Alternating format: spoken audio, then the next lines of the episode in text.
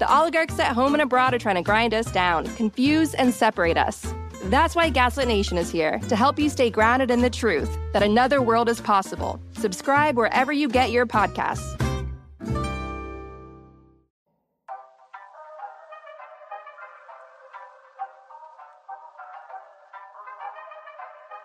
When a conservative icon dies, libs get a day to run amok on Twitter. When a liberal icon dies, conservatives get a Supreme Court justice. Ladies and gentlemen, welcome to Ruthless.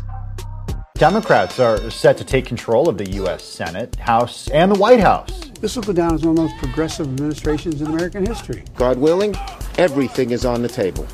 You now can pass things without a filibuster threat. Oh, you'll regret this, and you may regret it a lot sooner than you think. You and I have a rendezvous with destiny. We'll preserve for our children, this, the last best hope of man on earth, or we'll sentence them to take the last step into a thousand years of darkness. Welcome back to the Variety Program here at Ruthless. It's a, uh, you know, it's been a sad little time here um, with the passing of Rush Limbaugh, an icon. Yeah. Uh, you know, that is definitely what we should get into first. It's pretty much been uh, the entire news cycle since he since he passed away, since news came out of him passing. And I think, you know, it's pretty obvious we wouldn't be here uh, without him. He kind of opened the doors for conservatives to, you know, break down the walls that uh, a, a liberal biased media kind of acting as gatekeepers decides what they think should be allowed to have attention. And, and uh, he, he said, no, no, no, kicked down the door and, and left it open for the rest of us. That's, that's, you hit on such a good point there, Smug you know, there's obviously been a lot of hate online today from, you know, the media and the left about Rush. The reason why the media hates Rush is the same reason they hate Facebook and conservative publications who do well on social media, or reporters don't like that they can't get into uh, the right part of that new app, Clubhouse. Mm-hmm. The media and these reporters, more than just being partisan or or manufacturing conflict for for clicks. Mm-hmm. They want to be gatekeepers, and people like Rush Limbaugh disintermediated that conversation and went directly to the audience, went directly to the voters every single day. And that is, at the end of the day, why they hated him so much. That's 100% right. And I, I, you know, it's impossible for folks who are just getting interested in politics to really like understand the significance of Rush in the late 90s, early 2000s in the conservative universe. I mean, this was, if you think about the, the real sort of movers of audience, like the Tucker Carlsons of the world, who, who is incredibly significant at this particular point in time. But then, back 20 years, Rush was the conservative audience. There was mm-hmm. nowhere else to go. I remember working on Senate races – where if he mentioned that Senate race, it was like your world just exploded. You know, every conservative in the country, the only way that they could get attention to what it is that you're doing is if Rush said it because he was the gathering place. And it was it it can't be overstated. You know, I, I think of the people who are most responsible for the maturation of the conservative universe. You know, we we we go to battle every day with a hostile media, hostile higher education, hostile Hollywood elite, hostile finance sector. Basically, every establishment in the country is violently opposed to what it is that we believe in. But we had Rush, and he and he invented a medium and gave us a platform that ultimately led us to Roger Ailes and Fox News and and everything else and and here we are at Ruthless right we're we're ready to take it to the next generation yeah so i mean like like i said you you cannot uh you know stress enough the impact he had opening that door for con- all conservatives to be heard uh changing the entire paradigm of you know you get the news was essentially giving you the talking points deciding what could be discussed the journalists were in complete control and he broke that monopoly and it's because of that that we now have a conservative ecosystem on the radio online everywhere he totally changed the game and he was and it was the one thing that i think a lot of libs miss and and basically the one thing that uh, all of his critics you know the, his biggest critics are people who never listened to his show right mm-hmm. they just they they heard the one snippet they were offended by and hated him for life but the thing that he got that I think basically is the same reason we wanted to start Ruthless is that comedy kills, man. If if you can have a little lighter approach to entertain people while they're learning something, mm-hmm. we can all have a community together. And the community that Rush built was just absolutely huge. But it's the same kind of thing that we look to capture with Ruthless is it's it's we're all having fun together, but we're talking about important stuff. Amen. So, you know, rest in peace to Rush and cancer is the absolute worst. Yeah. What do we got next going? So I think I like part of me just didn't want to deal with this, but I, I don't know how you don't. Um we told you, I think probably on almost every occasion we had the opportunity that all of the media outlets and social media platforms that were canceling Donald Trump would turn around and promote every syllable of his words if and when he came to a crossroads where it hurt other Republicans. I heard from every reporter in the friggin' country yesterday who are asking me and showing me and posting Donald Trump's uh, statement, I guess it is, that he put out in a press release about about Mitch McConnell. Which I don't, I don't really want to get into for the following reason. We told you that this was going to happen, right? That that they will not post Donald Trump when he is productive, when he is being helpful for the conservative movement. They will not, they just want to silence him the yeah, moment it's, it's insane like it was weeks ago they were saying that like he is so dangerous he can't be allowed to tweet his words you never know what could happen like you had stations saying that we will not uh, carry any of of this statement that he's put out since because god knows it's violent it's dangerous the second they think they can try and gin up like a, a republican on republican civil war instantly there every journalist is like wow look at this look at this look at this They'll they'll, they'll give it as much airtime as they can. It's wall to wall. So, you know, having done this for a living, we're not your typical rubes that are going to walk face first into the the meat grinder here. We know what they're trying to do. They're trying to get us to not focus on the important stuff. They're trying to make it about a civil war, and you can either take the bait or not. Right? I mean, clearly, I have a, a million different takeaways from a particular letter. Let me tell you what's important that we focus on figuring out how to pick up the pieces from a lost election, move forward, improving the product, improving our arguments, improving our organizing, and getting out and, and, and taking House and Senate majorities. Because frankly, we're in deep danger, guys. If you looked at this $1.9 trillion program that Biden's got out there, or, or all of these bizarre social engineering executive orders that he's putting mm-hmm. out. Mm-hmm. Like we got a battle on our hands for the future of this country, and we can either sit around and talk about a personality conflict, or we can try to focus on what unites us. That's exactly and, it. Like we can we can let the media divide the party, but there are ways we should all be coming together like schools where they you know you saw them put out these articles where they're like republicans are weaponizing families angered at schools remaining closed republicans are weaponizing them like we have a winning issue here where biden administration and democrat governors and the teachers unions are not following the science like they kept trying to trumpet to us they kept saying follow the science follow the science the cdc guidelines say open those schools up and we have a winning issue there and they know it the journalists recognized it and they tried to say it's being weaponized or republicans are pouncing on this issue no that's something that it doesn't matter if uh, you're a democrat voter independent voter republican voter you know these parents are outraged that schools are remaining closed despite the cdc saying they're good to go it's it smug i mean you hit the nail on the head you know the media wants us talking about a civil war not talking about the issue that's going to help us win back majorities in congress period that's yeah. it and the number one issue there is schools and it's one of these rare opportunities where we're on the right side of the policy yeah the science is on our side common sense is on our side it's good politics because we have to do better in the suburbs and three it's a motivating factor at a grassroots level across this country and the, when you're the party out of power, organizing locally is important. Mm-hmm. We have to do it. And that's why this issue is so important.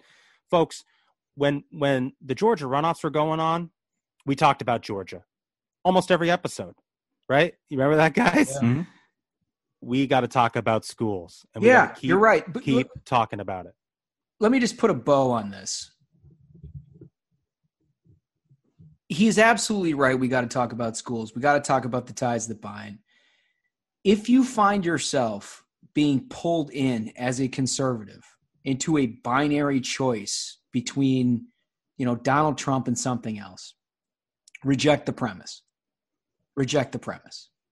This is if if Republicans ever have binary choices, we are going to get slaughtered by Democrats because that means we're splitting ourselves twice to their one. Mm-hmm. And, and, and it's just, it's, it takes self discipline. It takes a certain amount of, um, you know, self modesty about not just sort of professing your view of what ought to be.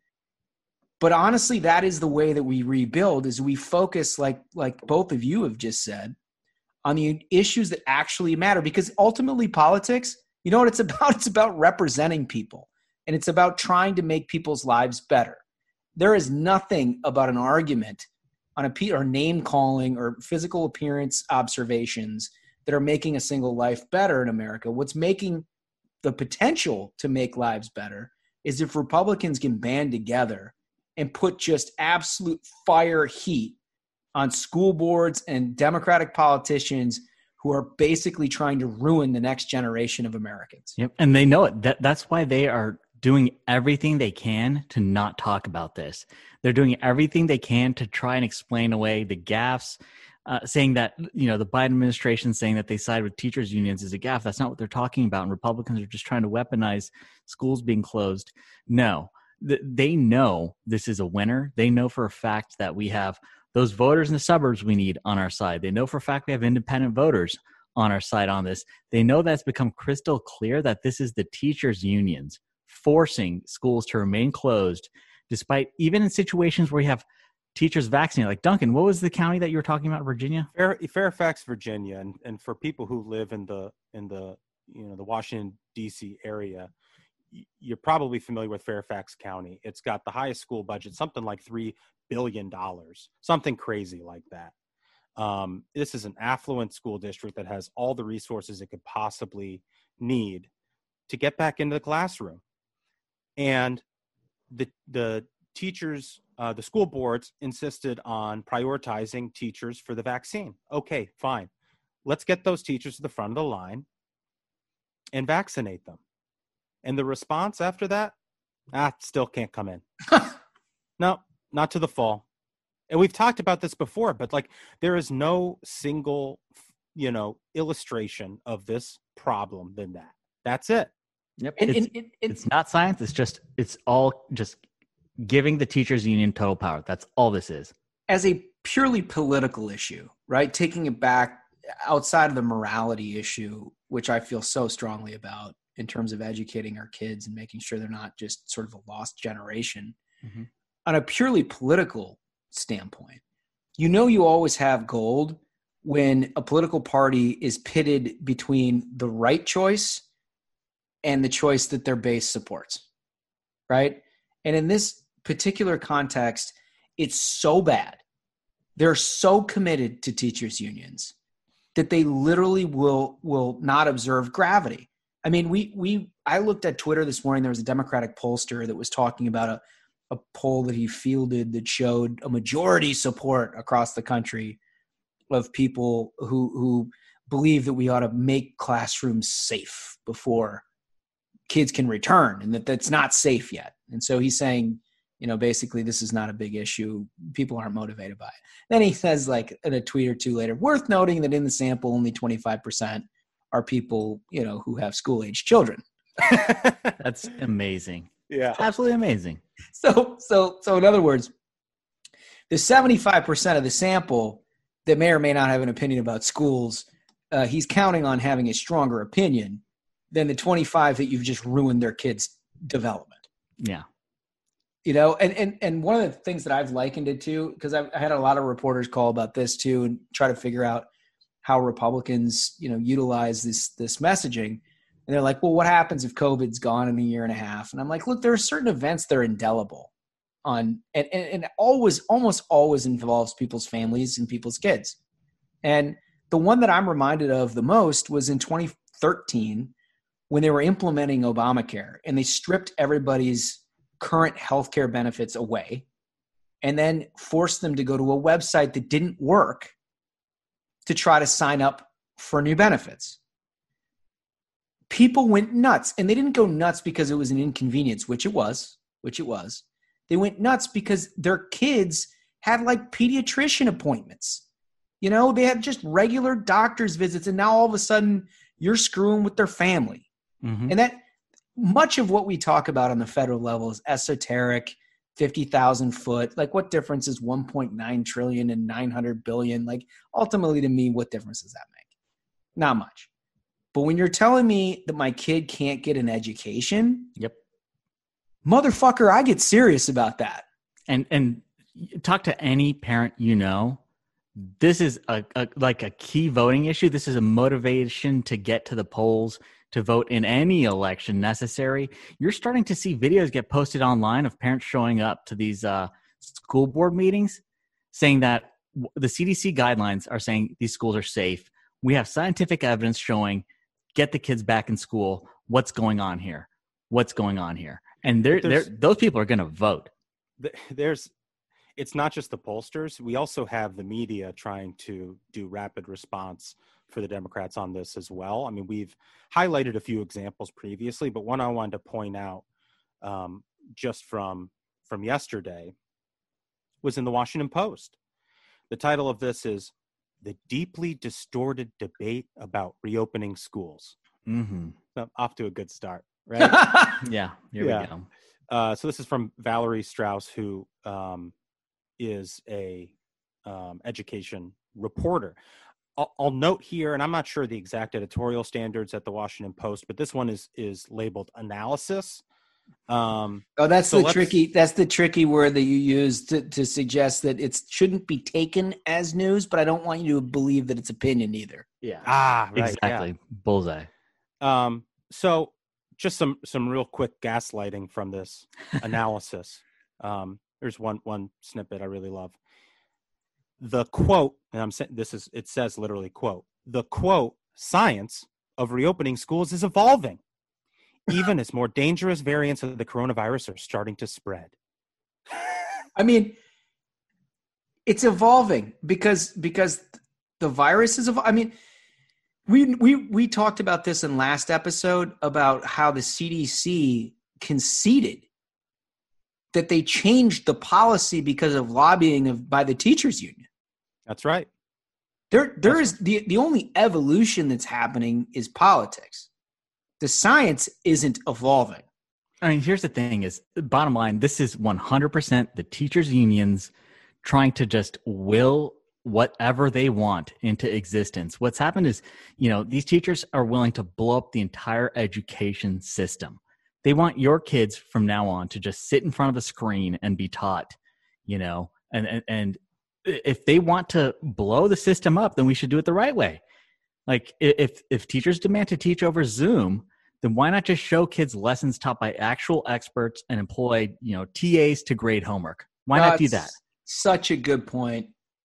You know, you have if you have your like specialized or AP uh, high school classes, you know, your math or science ones. Get real professors for the kids, not just someone with a degree in teaching and a membership to the teachers union. It's so um, good. That's it. It's like it's like uh, what do you see on Instagram all the time? Masterclass. Yeah, it, it's yeah. just like that. Like uh, it, if they're if it boils it boils down to this, if they're just watching videos of lessons, why not get them the best possible lessons and then end up saving a ton of money on uh, not having to pay worthless union members. Well, like, we might. This we, is we might, the way that if not... they want this, they can have it. If they want to blow up the entire education system, if they want to say, okay, it has to be on our our terms. It has to only be video screens, even though we've gotten the teachers immunized. We're not going to go back. Eh, if they want to do it, then then if they want to change the system, then we can we can let them have it. We we may have to smug because clearly in in reading this analysis from the Washington Post, what becomes quite clear all of this is just a delay tactic. That's, that's that's what this is at the end of the day. This is a delay tactic for the unions and the school board and the democratic politicians that are keeping your kids out of school and they're always going to find a new reason to do so. Yeah, you, because you it's nice. Re- because it's nice, right? Well, I mean, you, you saw the Democratic. You saw the Democratic. What was the union member in in Chicago that? Yep, was like she was out vacationing in Miami, saying it's not safe for for teachers to be out you know there's a virus there's a pandemic on this out on the streets it's not safe for folks to be outside of their home and then she's out in miami vacationing well what's what's the the, the goalposts have moved again mm-hmm. it's it, you know we're talking about unsafe now they're saying schools have never been safe yeah oh yes before the that. coronavirus so that's that's the way that they've moved the goalposts now and and the cdc director walensky you know who who's been doing the rounds here as, as sort of the tip of the spear on on moving the goalposts here for the Democrats. Uh, she she made some um, she made some statement about uh, ventilation systems and and mold exposure and things like that. Really, just just just throwing throwing another wrench in in the process to getting the schools open. And this article puts a little bit more meat on that on that bone, uh, which I thought was was absolutely fascinating here. I mean, we let them from- keep moving the goalposts like this, where they're like, "Oh, it wasn't safe before it, so we we also need to address that stuff." It's going to get to the point where these unions are going to say every kid and every teacher needs to be given a NASA grade spacesuit and be put in a clean room, uh, and then I mean, separated. Because some classrooms, even if they're letting them back, they still have like one student, four students in a room in each corner looking at a video screen. like I saw that posted on Twitter where they're like, "This is what this school district is doing." Well, what the, what they say here about the ventilation systems now in the article is basically, you know, quote, "We need to have a real conversation about how to address the problem. We can't retrofit these schools; that will take forever. So, how do we deal with that situation? Let's get some physicists together. Let's give teachers and schools ideas about how we solve that problem. You've had a fucking year. Get out of here. You've had a fucking year tens of billions of dollars, and now they want to have a real conversation. It's absolute bullshit. See, that's the that's the other thing that like unless you really follow this stuff, which we do, you, you would be surprised to find out that there has been tens of billions of dollars adequate allocated for this very thing mm-hmm. over a calendar year right? So it's not as though this is something that people have stumbled upon in February. This is something that was in the CARES Act that was in March of 2020. And it was again funded in December of 2020, which, by the way, they've spent none of the money of. And every time you ask the Biden administration about this, they say, "Yeah, that's a good that's a good reason why we need to pass this next 1.9 trillion dollar bill." And nobody, uh-huh. not a single member of the press says, okay, but why didn't you spend the 20 billion that passed six weeks ago? Like what doesn't that wouldn't that take care of your problem? Completely insane. Unbelievable. And nobody no, I mean, this is the kind of right side up, upside down bullshit that I'm talking about. Like these are facts. These are facts. These are things that you deal with in a real world, and you can't just get by them with political rhetoric and bullshit and smoke and mirrors. Like our kids should be in school. You've had a year, you've had billions. Billions. Billions. And by the way, the federal government is not the primary funder of, of education. It's the states. That's why you pay state taxes. So this is on top of that. This is stuff that the states don't ordinarily get. These schools don't ordinarily get. It's been specifically allocated. Mm-hmm. It's infuriating. It is. And every day that passes with them delaying on this, your kids fall further and further behind. And that's the real tragedy. I and mean, we've talked about this before. It's like the rich kids, they figured out how to get up, get them out of those schools and into schools that are showing up. Mm-hmm. Right? They figured out everybody who's got a, a who's supposed to succeed in America is is going to be unfazed by this. Yep. Because their private schools got no problems. They're all they all figured out. You know, in fact, I, I had people in, in that I know that banded together with other families that had hired a teacher mm-hmm. to teach their kids. Like that's that's what wealthy families are going to do. Poor families, you think they're going to be able to do that? Nope. Nope. And that's who the teachers unions are punishing. Those who need it the most. Those are the kids, and that is the that is the untalked about truth about democratic education policy. It is the most regressive and and and targeted policy that you can think of. Their only goal is to try to make the teachers powerful enough to retain complete control over a child's education. And if that means they have to go to a completely shitty school or one that doesn't even meet altogether, so be it. And you've got you've got suicide rates among children going up. You've got proof that you know it's it's like you're saying a lost generation that if this continues, they will never be able to catch up to their peers who who got around the world who got to attend schools that were opened. They will never make up for. It. I think it was the WSJ who had the statistic out where uh, the average child is looking at over a lifetime losing something like eighty thousand in salary due to the time that they're missing out getting skills, getting an education. This is having this is every day that they delay. It's having lasting impact on on these kids future and even you know like i said like their kids committing suicide this is this should be taken seriously and it should be addressed immediately and the delays that these unions and the democrats and and the biden administration choosing the unions over the kids every day they delay it just gets worse and worse i think what makes me so mad about it honestly is the idea that ultimately the people who have the biggest problem with this beyond the, the teachers unions which their motivation is obvious but the biggest pro- the the people who have the biggest problem with getting our kids back in school are people who sit in their like 10,000 square foot house in their office with high speed internet. Yep. That their lives have not changed but a fucking wink. Yep. In the last 11 months. You know, these are these are the people if anything their income has grown. Mm-hmm. They have they have not a care in the world about the situation that we find ourselves in because their families are entirely immune from it. And that's what I had someone tell me. They're like, maybe uh, while the folks with education degrees refuse to come into the schools, let's have an auto mechanic come in and teach a hands on lesson for kids. I mean, they've been working through the pandemic already. Yeah. Yeah. I mean, I know a lot of parents would be happy. Uh, I know a lot of kids would be happy to get out of the house, learn anything, you know, gain some skills, have anything to occupy their time instead of just like staring at a screen. That's completely right. And very. I well think said. what we got. I think we got what we got to do is we got to, you know, uh, tell uh, you know DoorDash and tell Eat24 and tell Postmates and all of these delivery apps to cut off service to all of these school board members. yeah. That that if they don't want teachers to, to go and show up um, maybe they can't go to the grocery store anymore. That's the thing is like you know? it's they're, it's fi- they're fine with other people out there exactly. doing their job. It's incredibly selfish. It's incredibly selfish, and especially that that that group that already has been vaccinated and still demands that schools not be open.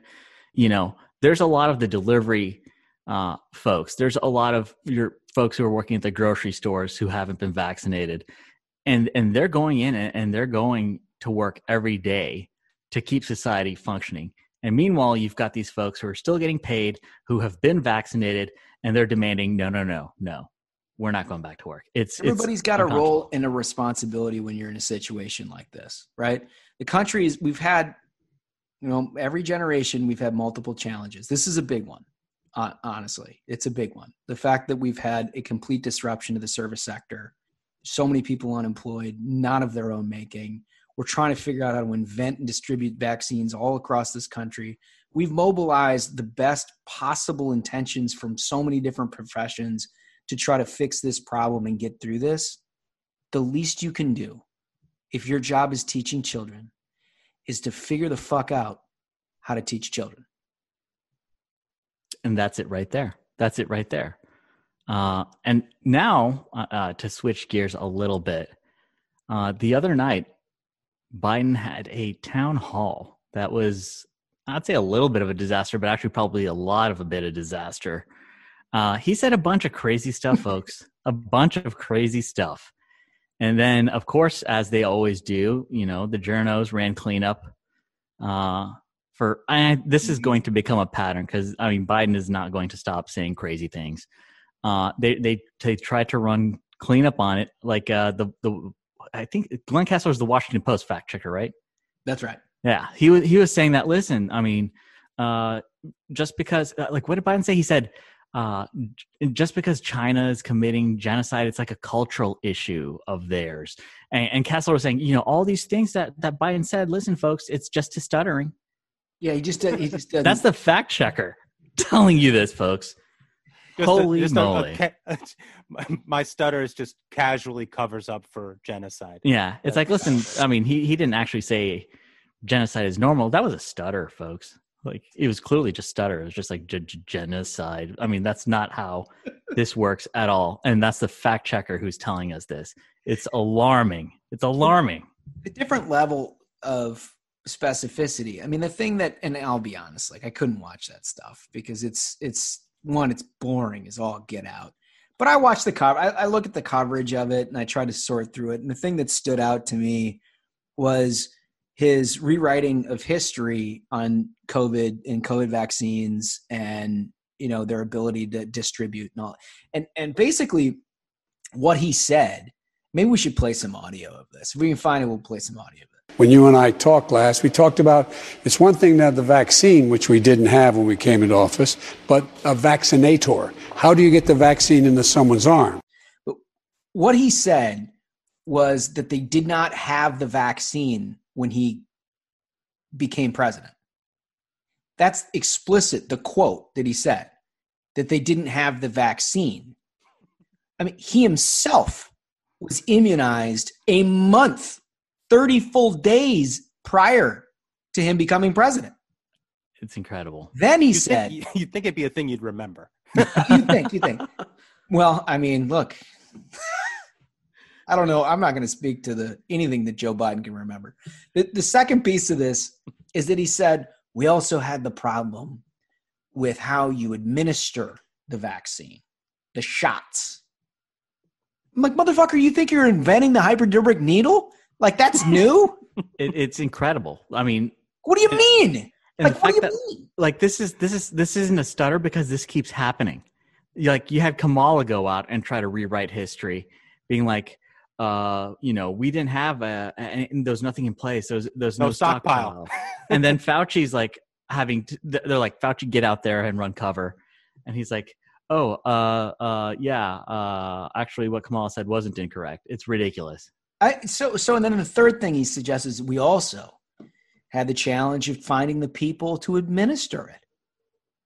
Like, I don't know what planet anybody else has been on, but I think we've talked a lot about nurses in the last nine, nine, ten months. These people have been playing the most critical role that any frontline worker has played since 9 11 and and they're doing it on a massive national scale and we've talked about it endlessly like give these pe- people some credit he's acting as though those people didn't exist until he became president oh we, we now we we figured out how to get people to put shots in we've invented the shots the vaccine and and and the profession of nursing all all mind you while forgetting to realize all these vaccines were created under president trump everything, all of it, and the distribution plan. Right. Like they, we vaccinated over a million people on the day that he was inaugurated, and his hundred day plan was hundred million vaccinations. Well, congratulations on day one. You're right on pace, pal. Amazing. You've been unlocked. Good job. Amazing. It's it's it's really. I mean, the COVID thing is what bothered me the most, but it went. I mean, to your point earlier, Smug, it's like well beyond that. I mean, almost everything he said is just sort of stumbling into one problem after another. Amazing. it's just shocking. Checkers. It's it's shocking when it's it's the fact checkers. Like you had you literally had one job. One job is to just for God's sake, mind the facts. It's not your job to run out and, and, and do rapid response for the Dems. And that's why faith in the media has been completely lost. It it is why, but it's also why going back to our first topic, you cannot be distracted. Mm-hmm. Like ruthless is not going to be distracted. You can't be distracted. Like if there's an important inner party development that we need to address, we'll address it. We'll we'll talk about. It. But if it's just bait, we're going to talk about the serious issues you ought to be focused on. Well, that's fantastic. And you know what? We forgot. Speaking of something we forgot, we forgot to uh, let folks know we got a special interview today, don't we, Duncan? Oh, yes, we do. Yes. Uh, we have Stephen Miller, Redsteeze, on the pod today. Um, if you don't follow him on on Twitter, the guy's fantastic at uh, trolling journalists with their own words. It's yeah. really uh, a remarkable brilliant skill to be honest artist. with you, he, he's one of the, my favorite people on Twitter. I, I, don't think that there is anyone other than maybe Smug and maybe you, Duncan, that I I, I will I retweet every day. I retweet him every day. Yeah, he really crushes it. I mean, the way that he holds up the mirror to to journos and the left is just it's incredible, and it it really drives them insane. They really can't hack the way he does it to them. So can't handle it. Let's get into the interview. All right, Stephen Miller, thanks for joining us on Ruthless. Uh, one thing I just wanted to clear up for audience here, right, right off the top here, is you are not White House advisor to President Trump, Stephen Miller. You you are not. Uh, and no. so you know, if if you could just sort of clear that up for our audience here, in case y'all don't follow him on Twitter, uh, he's the other Stephen Miller. I'm the good. I'm the good looking one. I saw a trend on uh, Twitter recently, which which I believe actually started with you, uh, but that uh, eventually it sort of merged with other the other Stephen Miller's content, which was yeah. really really something. Yeah, um, I think I think yesterday was the first time where so the name Stephen Miller has trended obviously for the past four years on Twitter, and and you know people at first would get in my mentions or whatever. So I just learned to kind of embrace it. I had this GIF of Jack Nicholson from Batman as the Joker dancing on his parade float, and I was just like, you might as well. Who cares? And uh, I think yesterday was actually the first day where I trended because it was me. But then what happened is a bunch of like resistance libs started flooding it with like memes of Nosferatu Stephen Miller, and so it turned out to where it like it t- he took over the trend in a way, and I'm sitting there thinking this could actually really work for my advantage. You know, like uh, I was thinking, like I could pretty much say anything I want, and I could trend on Twitter, and a bunch of people are going to go, "The White House guy put kids in cages," or or whatever. And so I'm going to have to learn to to uh, utilize this more. Yeah, you got to milk that. You got to milk yeah. that for all it's worth. Yeah. Um, so you are, you know, not only pr- prolific on on Twitter, you're also, you know, have your own podcast um, and you write a number of places. Could you tell folks a little bit more about that? Uh, I, I only contribute to Spectator uh, USA right now. I, I love Spectator. kind of reminds me of the olden days of Heat Street, where it's kind of mischievous. It's it's intelligent. You have writers like Dominic Green and Freddie Gray, but then you can you know there's mischievous pieces. They have uh, a, character called Cockburn, which is a completely fictional character. I hope I'm not blowing the lid off that, but um, and it's kind of just all of them. Throw, and if they really want to write kind of a kooky piece, they put it under Cockburn, and um, they're really easygoing editors. So I pretty much enjoy just doing that. I am I'm going to be publishing a piece at the Federalist this week, which I have never written for the Federalist, um, but they have an an enormous reach, and I'm going to be writing about uh, Twitter's lack of action on the Lincoln Project posting DMs. And so I'm digging in, I'm emailing people at Twitter, which isn't going well, surprised. Um, but I have, I, have written for Fox News, I've written for National Review, um, New York Post a, a, few times. So kind of all over the place. And they've all been kind of different experiences, which as a writer, you love. And especially for commentary, um, you, you learn a lot about these different places and what they kind of expect and how they change your writing style and i know writer a lot of writers hate that and i really i, I don't mind it so much as long as i don't like completely rip my voice out and put it in with theirs and um you know back back to the the your twitter um you are prolific there obviously and if you don't if you're listening to this and you don't follow Redsteeze go get go ahead and give him a follow. Uh, just fantastic content. They, they all they already stuff. follow me. I should be telling just to boost you guys. I'll just tell I'll just tell your audience to, to follow you guys. I follow Smug and Josh and, and Mike. Okay. um, but a lot of your content really focuses on sort of pointing out the hypocrisy of the media, uh, essentially holding up a mirror.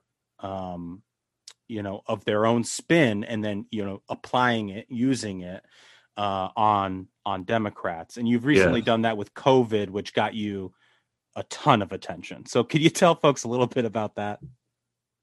I guess you're kind of referring to uh, this thing yesterday yeah. with Aaron Rupar and uh, and a ton of like the, the lead singer of the Pixies tweeted at me over this, and uh, I ended up sending. I only have like 30 friends on Facebook. My Facebook's completely locked down. I keep it pretty private to just close friends. And I, I sent uh, I sent to one of my guys who I was in a band with years and years ago, and I was like, "Here's so I'm getting yelled at by Frank Black of the Pixies now."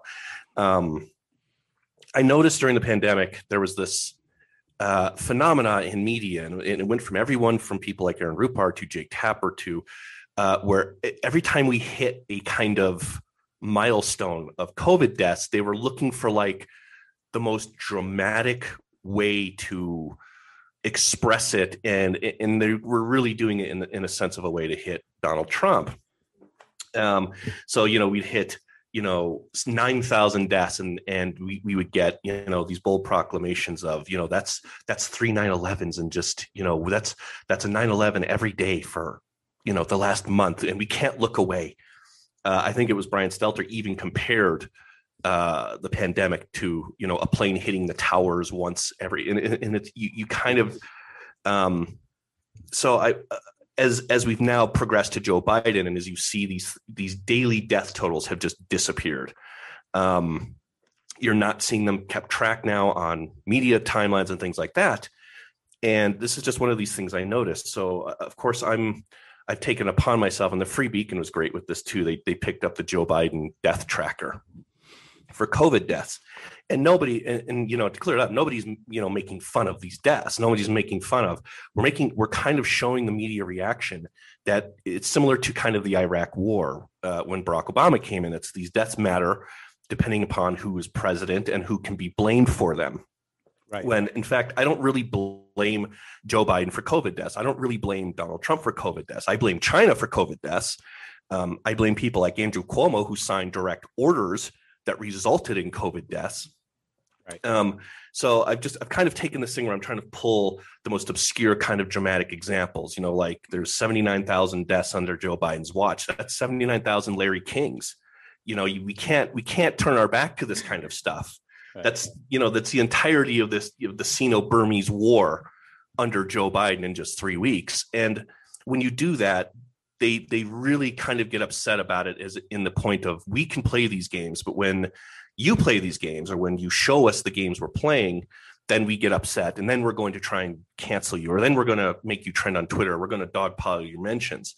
And one of the things I realized I had someone say, in case people aren't noticing, and I don't want to name them because they were kind of a low follower account. They weren't anybody important, but they said, in case people are noticing, Rupar is pointing out the very real, you know, staggering de- totality of this all, while Miller is just bad faith trolling.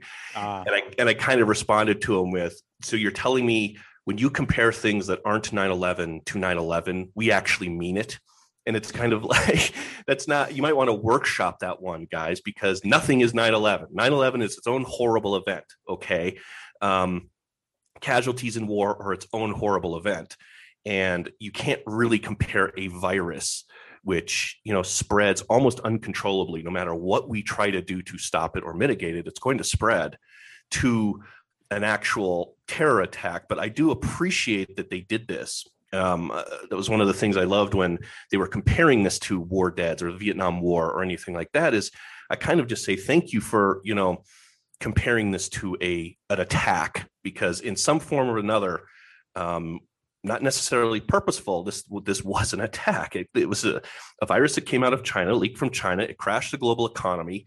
Um, it led to hundreds of thousands of deaths, and there's signs that China is now trying to use that to kind of leverage their way back into trade deals and things like this. And again, I'm not sitting here floating QAnon conspiracies or anything, but the fact is they are doing this. And so it should be treated as kind of a malicious act regardless. So another thing you've sort of been leading the fight on here, speaking of battles related to COVID, is the reopening of schools. Um, and, you know, what we've seen from the Biden administration and the CDC is a lot of moving of goalposts. Um, how do we fight back on that? Um, I, I, wrote a piece. My last piece for Spectator was it should be the only issue Republicans should be talking about. Period. Like, and I know, and I know you have people from upon high who who come on your podcast and love your podcast, and if they don't, I know it's a guilty pleasure, which is uh, I told Smug that I said, "You guys, you guys." I listened to a few episodes. I'm like, "This is going to be the most guilty pleasure where people are going to chime in and say they hate this podcast and they listen to it all the time." is I, I kind of just said this should be the only thing the GOP is talking about on any TV appearance anywhere. You know, every time like I, I said on my podcast, every time Manu Raju you know, pulls his running down the hallway act to ask someone about, ah, what do you think about the QAnon lady? Ah!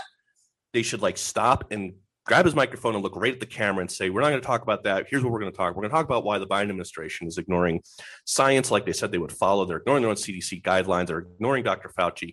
And, tr- and putting pressure on unions to open schools. No one is sitting here saying Joe Biden has the power to magically open schools.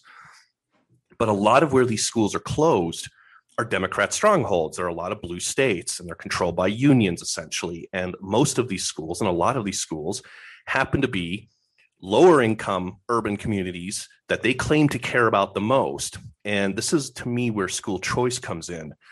And you use this and say, look, this is what happens if you don't have school choice. This is what happens if you don't have vouchers. This is what happens if you don't have private schools. This is what happens if you don't have charter schools. And this should be the literally the only issue every Republican should be talking about on TV. And yeah, you're going to get the politicos, you're going to get the New York Times saying you're just you're weaponizing this. You're weaponizing exhausted parents which was an actual New York Times uh, yeah, headline. you, the GOP is weaponizing exhausted parents. You're just beating up.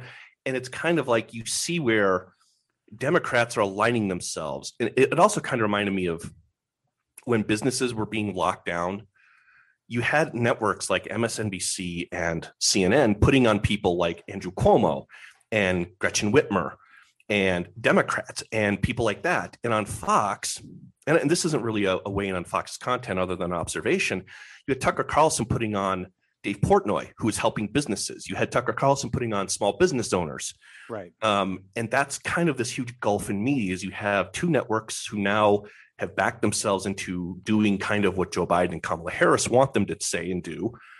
And out here, you kind of have parents of teachers who who are sitting here going, this is like our worst nightmare well yeah and, and it's also it's it's it's also on on a in a very basic level it's this is like local pothole politics like this is reopening schools is an issue yes. that everyone can rally around their neighbors can rally on people people of all political stripes obviously care about their kids education yes. and so you know in in the post-Trump presidency, as we sort of you know reassemble a a sort of conservative movement and coalition on a grassroots level around taking back the White House, the Senate, Congress, it's got to start locally on stuff like this. I mean, you know, that's that's how all this hard work gets done is on the local level. And I, I just I just don't think you could find a better issue. I mean, I just totally agree. It's like it, it's visible. It's right there in your community. It affects your pocketbook. It affects your ability to go back to work. You know, and right. Like, and I mean, you're coming off of in the in in in the end, and the Republican Party has kind of an opportunity. Um, in the sense of they can get back to focusing on policy and that's not not a huge hit on trump but trump was a giant all-encompassing cult of personality so yeah he would he would kind of push some issues but he was mainly just kind of a huge oxygen oxygen suck in media and stuff like that and we never really heard a ton about school choice under him and now you have an issue to kind of impeachments over he's you know kind of faded into the background as much as you know cnn and msnbc will try to keep him in the foreground there, this really is an opportunity to kind of refocus and, like you said, just boots on the ground, hard local retail politics. This is this really reminds me a lot of Obamacare in the sense of, you know, you can keep your doctor. You're not going to lose your doctor. And then people lost their doctors, and and the Obama administration could not hide from that. They right. could not hide from people getting a pink slip in their mailbox saying, "Yes, yeah, sorry, your doctor's out of network now, but you told me that." You know, I wasn't going to lose my doctor it's very, very similar to this. You have the Biden administration and you know Kamala Harris and Jen Psaki is out there, and they're all out there, and they're all shifting uh, their narratives almost in real time because none of them know what is going on. Even just this morning, you had Symone Sanders saying one thing, Kamala Harris saying one thing, Joe Biden saying one thing last night about how do we do this, and we want teachers vaccinated, and no, they have to be vaccinated, but no, they don't. Uh, Savannah Guthrie, of all people, uh, really pinned hairs to the wall on this. Um, this this is like you said, this goes beyond just a political issue. This isn't just a political win. This is something that you can talk to these communities about, but you have to get out there and you have to talk about it. And you you cannot be distracted every time, you know, a CNN reporter or whomever you're talking to decides they want to talk about a random house rep who is, you know, on the 4chan forums or something. You really have to buckle down and focus on this and hit it and, and consistently hit it all the time. So, so that sort of leads me to my next question here because you sort of you know talked about um, you know a post-Trump media world. What do you think that world looks like? Is there even such a thing as a post-Trump media? Like, do, do they do they need it? You see what I'm saying? Like, do they need? It looks like it looks like it, it, looks like Zack Snyder's Justice League. Um, if you've seen the trailer for that, yeah, it's yeah. like Batman's wandering around in a trench coat and Joker. We live in a society, and you know, there's just way I'm like that. That's what post-Trump media looks like to me, right there. Um, they're not. They're gonna try their best to not let him go. Um, we, we even just this morning we saw Kayleigh McEnany is trending because Jake Tapper is tweeting with anonymous former White House sources, and she's supposedly shouting out to QAnon. And, and that's what they're just going to keep doing. And they're going to do it for a few reasons. One is because they just don't know how to quit him. Literally, they, they just, he, he was such, you know, a symbiotic relationship for so many years. I mean, since 2015. And to have that just suddenly cut off with impeachment. And he's not anywhere where he's on Twitter anymore. He's releasing statements. I said he should just start a Substack if he's going to just be releasing these four page statements, ranting about whatever he wants to rant about. Um, one one thing I noticed I noted when I was on I was on with Kennedy a couple nights ago is a lot of the news cycles you're seeing you know with Andrew Cuomo for example if I could if I could say there's two kind of big political stories right now one is Andrew Cuomo one is the Lincoln project and these are two stories that are essentially just suffering from sunlight where Trump would otherwise be blocking that sunlight. Right. Um, whether or not it's fair or not, that's just the excuse media would give you. It's like, well, we'd love to cover Andrew Cuomo, but Trump is over here, you know, doing mouth fart noises on Twitter. And it's kind of like, you guys have hundreds of reporters. You can cover both things. Well, Trump's not over here making fart noises anymore. And so the more that it looks like they're ignoring Andrew Cuomo, it's kind of like, oh, I guess we should get on this now. And the same thing with Lincoln Project. Oh, gosh, I guess we should get on this now, even though people were talking about the problems with this organization as far back as August and September. So, I mean, a post Trump landscape, I, I, I don't even know if we're there yet. I don't even know if we'll be there until we know what's going on with 2024. Yeah. Um, the family's not going anywhere, whether we like it or not. And this is kind of one of these things I've I've told people when uh, people on the right when they get mass outrage at someone like Ocasio Cortez, it's like you guys need to pace yourselves. They're still going to be with us a while. So one way or the other, pace your pace your outrage meters or your you know your adrenaline a little bit because they're they're not really going to go away completely and the media is going to make sure right or wrong that they don't go away as we, like i said we just saw this morning kayleigh mcenany's trending on twitter because of jake tapper right right because i mean and it's not just partisanship it's also you know the media needs conflict constant conflict yes right in order to write stories so so like you were saying with the lincoln project or or you know this the, the Cuomo issue. It, it's it they need to replace this huge vacuum that was left by Trump for for daily conflict and outrage. Which is and, why we got two and a half weeks of Marjorie Taylor Greene. Right. Uh, that was the, that was the whole reason. That was the whole reason that we went through that exercise. It was kind of like the weaning off of Trump and then finding our next boogeyman. And I, and I get she doesn't make things uh, easy in circumstances, but we were told for four years the media can't cover anything else because it's the president and he's the most important person in the world. And whenever he says it's the most important thing, and now we're being, you know, the media is recalculating itself to focus on a random House member in, I think she's Georgia, um, as opposed to kind of Joe Biden over here, uh, not giving us a clear cut plan on when schools are going to reopen and that's again that's very much on purpose like you said when when uh, when there's they need conflict it's also like when you see nbc lead off with stories about you know two people who were vaccinated in southern california tested positive for coronavirus. Right. And it's they do this to, you know, gin up that, oh geez, you know, what what are we gonna do here kind of thing. And it's it's literally done out of conflict and fear and to kind of keep people, you know, with the, the click addiction going. So uh, you know, President Trump's greatest rhetorical tool, in my opinion, was basically revealing the theater of politics and media that he could kind of show the cave, yes. if you will, and people loved him for that. He sort of gave you a peek behind the curtain at how all of this works. I mean, I guess my question to you is: Do you think there's anybody else uh, in Republican politics who who also does this well? I think the future is going to be a mixture of both, and uh, I know this name comes up a lot, but you see someone like Ron DeSantis, who I think can have you know, he can have a tighter grip of policy and facts than Trump would have. Trump would kind of just get in a fight and take away Jim Acosta's microphone, kind of thing, and people would cheer him. Like, yeah, you know, and uh, DeSantis can actually, you know, rattle off policy and facts while doing that. We saw that with the CNN reporter, and I think that that's kind of where it's going to be. You have to even go back to I think it was the 2012 primaries where Newt Gingrich was getting cheered on for you know hitting debate moderators for trying to create a food fight and stuff like that and that was kind of the seed of all of where we're where we're at yeah and i think the future is probably going to be who can who can do that who can kind of take those aspects like you said of trump and move forward with more policy ideas and still kind of have that combative own the libs fight the media style attitude but not make that your sole focus and right now, when you know when you see DeSantis do it, I've seen I've seen like I've watched kind of two or three of his pressers, and he's very very good at just stopping someone in their tracks and saying, "Hold on."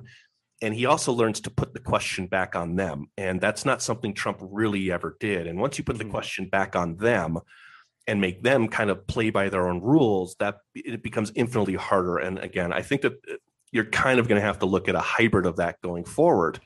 Um, people, you know, there's a lot of anti-Trump people who won't like this, but I think Don Jr. is very good at that. Also, he's very good at kind of remaining composed and calm, and still kind of bringing that attitude. And I think people underestimate him in some ways because he's one of these guys who's very online. He's like the most online of the Trump family, um, other than Dad, um, who isn't really online anymore. But if you see Don Jr. Don Jr. is kind of in those trenches where he's liking tweets, he's retweeting, he's pointing out what people are talking about. So whether or not he runs or not, I don't know.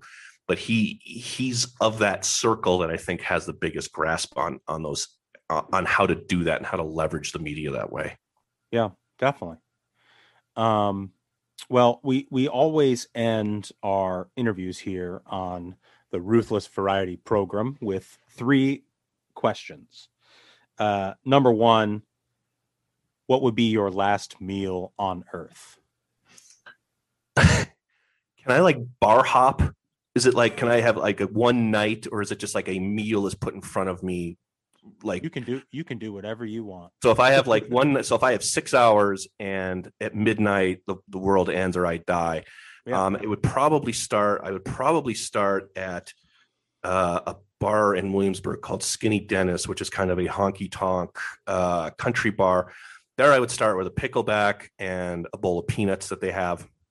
I would then move my way up to a place called Maison Premiere, which is an old uh, Depression era speakeasy on um, Bedford Avenue in, in Williamsburg, and they just an oyster bar. So I just probably get like 15 regular oysters there and, a, and an absinthe cocktail and then I would probably work my way further up a little bit, a few blocks to a place called St. Anselm, which is a little tiny little steak restaurant in Brooklyn, which is fabulous. Um, and then maybe I'd stop across the street for some Brooklyn barbecue, which is better than anything that Texas or anywhere else has. So okay, well now you're just trolling. no, it's not trolling if it's true. I also I appreciate that your last meal on Earth uh, contains uh, alcoholic beverages Right. Of course. Um, well, you have to, of course. Right. Right. Right. um, you know, so if you weren't working in in politics, uh, what do you think you'd be doing? Wow, I don't think I work in politics now. If I if I'm being honest, I think I'm, I'm, I'm i ride that really that cusp edge of you know obviously it interests me. Uh, I'm I'm far more interested in how the media and media culture affects politics and stuff like that. Um, I'm really only good at my opinion. That's kind of my hidden secret. Um, so uh, that's that's tough. I've always just kind of wanted to be a, a writer in some form or another, um, and so I'm I'm kind of doing that. And the, the kind of shit posting on Twitter is just kind of a uh, it's kind of a perk on top. So I, I don't know if I if, if, if I was doing anything else other than I was doing, I'd probably be doing politics actually. Yeah. So what motivates you more uh, the thrill of victory or the agony of defeat uh wow um philosophical question yeah i know in politics you very rarely feel a victory this is what i and, and being in again being on kind of the gleaming the cube of this world for about 10 years now um and, and pushing my way into a crowd, you know, with my elbows to kind of get a little bit of recognition as a writer or um, even on Twitter, um, you very rarely feel a victory. This is what I've noticed. Like very rarely do you actually go, yeah, you know, we we won that or something like that. And with politics, especially, everything is almost an agonizing defeat in some form or another. Um, the the one where I would say like this was kind of a clear win, eh, which you guys will appreciate with the podcast, is I think Amy Coney Barrett. Um, it was so funny because she'd been talked about for years, she'd been memed about for years. Uh, she was just kind of one of those, you know, we'd put her photo up on Twitter and just say, "This is what's coming," whether you know whatever. and it just kind of turned out that way. Nobody want, you know, nobody's, you know, glad she's there because somebody else died. That's not kind of where we're at. Um, but I'm saying like that was like a clear this, you know, a, a seat opened up. This is who should be seated there. This is what's going to happen. You had the media going, this is going to tear the country apart. And I'm like, no, it's not. You're, she, you're, they're going to seat her, and that's going to be it.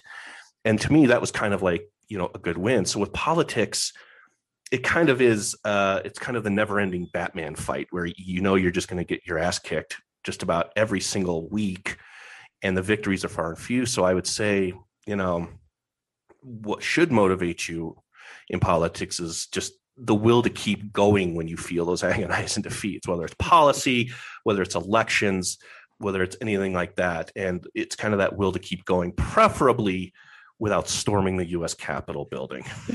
I appreciate you taking the time to come on the podcast. Um, and you know appreciate all the content you're putting up there on twitter and um, you know anytime anytime we can come have someone come on and and and, and give us a take on on reopening schools you know that's going to be the drum we're we're beating to here at ruthless so appreciate all your work work on that michael thank you i'm a fan keep up the good work uh, i like what you guys are doing and i, and I think it's important um, don't tell those other two dregs i said that um, i don't want to make those guys feel important but keep it compliment up. for me exclusively i appreciate that thank you Well, thanks, man. Have a good day. We'll talk to you later. Cheers. All right. Outstanding. Well done, he's, pal. I mean, he's an interesting guy. I, I will be honest, like I didn't know everything there is to know about him. Uh, and I, I, I know he's incredibly talented, but he's really a compelling dude too. I've he's actually a nice gotten a chance uh, in New York to grab beers with him a couple times, and I can attest he is just as funny and witty in person. he was not was a writing team behind him. He's really doing it. He's a fun guy. I mean, he's um, and and and I should give him a plug here. He's got um, a podcast, Versus Media podcast on Patreon. Uh, it's only three bucks a month for a subscription. Um, you know, so you know he was gracious enough to come on the pod. So go ahead and give him a listen. Yeah, give them a listen. And, and like you said, it's worth it because it's entertaining as hell. But but also follow them on Twitter. You're you're not going to want to miss it. Yeah. Well, outstanding content all around. Outstanding episode, gentlemen. It's another one in the history books. So until next time, minions, keep the faith, hold the line, and own the libs. We'll see you on Tuesday. Stay ruthless.